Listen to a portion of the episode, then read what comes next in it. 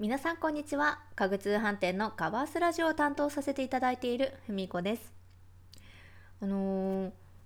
まあ、我が家の話なになってしまうんですけどあの今までマットレスの下に除湿シートを敷いていたんですね。なんですけどあの使い捨てのタイプなのでちょうど買い替えの時期を迎えたんです。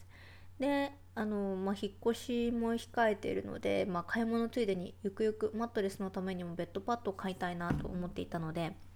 いろいろ調べていたんですけどその時にふとベッドパッドと敷きパッドってどう違うんだってなりましてあの私今までなら違いを聞かれると答えられないなと思っていたんですけれどもこれを機に答えられるようになりましたので本日のテーマをベッドパッドと敷きパッドの違いについて共有したいなと思います。合わせてそれぞれの役割についてもご紹介いたします。ではまずベッドパッドについてご紹介したいなと思います。実は敷きパッドと名前が似ているんですが使用方法や目的が異なっているんですね。でもベッドパッドの場合使用方法と目的を合わせて3つの特徴があります。まず1つ目がベッドシーツとマットレスの間に敷くということです。あの直接肌が触れることがなく視界に入ることもないんですね。のベッドシーツと同じようにサイズ展開があって四隅についているゴムをマットレスに引っ掛けて使います。で2つ目がマットレスを長持ちさせるという目的です。人は眠っている間にコップ1杯分の汗をかくと言われています。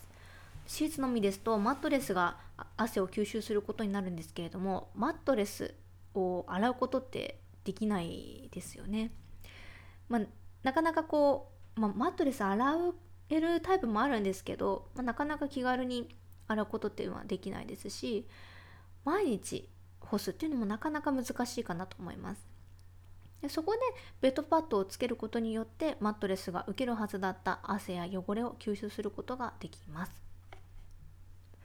で3つ目が寝心地を良くするという目的です。購入した時にはちょうど良い硬さだと思っていたマットレスが硬すぎたと柔らかすぎたということっていうのはどうしてもあの起こってしまいがちなんですね。あのその時の試し寝をした時のコンディションなどにもよりますのでなのでまあそういった寝心地を良くするということも目的の一つとして使われているのがベッドパッドです。でベッドパッドには低反発素材やウール素材を使ったものがあってマットレスの硬さや通気性などを変化させることができます。で続いて敷きパッドについてです。ベッドパッドとの大きな違いもございますので敷きパッドの使用目的や方法を4つご紹介いたします。で1つ目が直接肌に触れて温度調節をするということです。こちらがのベッドパッドとの大きな違いかなと思います。の敷きパッドとはシーツの上に敷いたりベッドパッドの上に敷いたりして使う道具です。あの直接肌に触れて温度調節をすることができるんですね。なので春や秋というのは綿。夏は綿とかのあの混合の素材。あとマイクロファイバーなどを使い分けることによって季節に応じて睡眠時の体感温度を変えることが可能です。で2つ目がシーツよりも取り外しが楽ということです。敷きパッドはベッドパッドと同じく四隅にゴムバンドがついているものがほとんどです。マットレスに引っ掛けるということだけなのでマットレスに全ての面を挟み込むシーツよりもあの敷きパッドの方が取り外しが楽になっています。3つ目は季節に応じて素材を変えるという方法です。敷きパッドは直接肌に触れるものなので夏には冷感素材を使用したものを使ったり冬は起毛素材のものを使ったりということもおすすめです。で最後の4つ目こちらは敷布団にも使えるということです。敷きパッドは敷布団にも使うことができてあの敷布団に敷きパッドを使う場合も四隅にゴムバンドをかけて固定するだけです。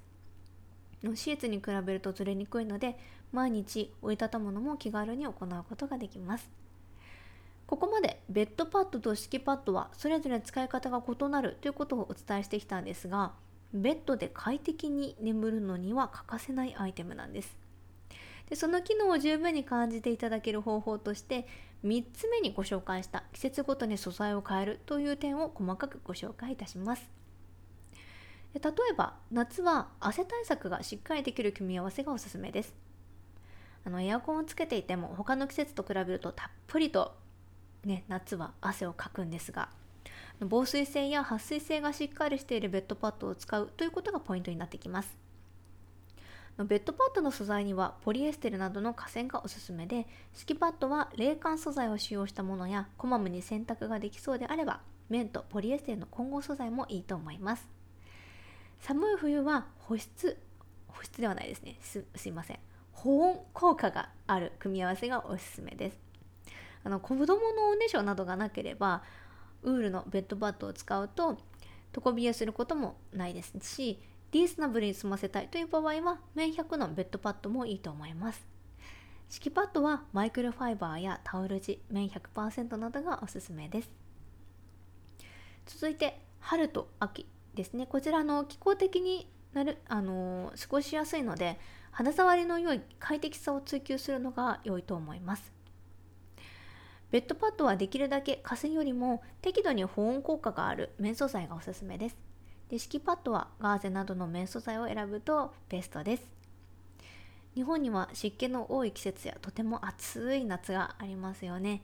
その日本での寝具対策としてベッドパッドや敷きパッドを使い分けることで寝具を長持ちさせたり睡眠の質を上げることにつなげることができます。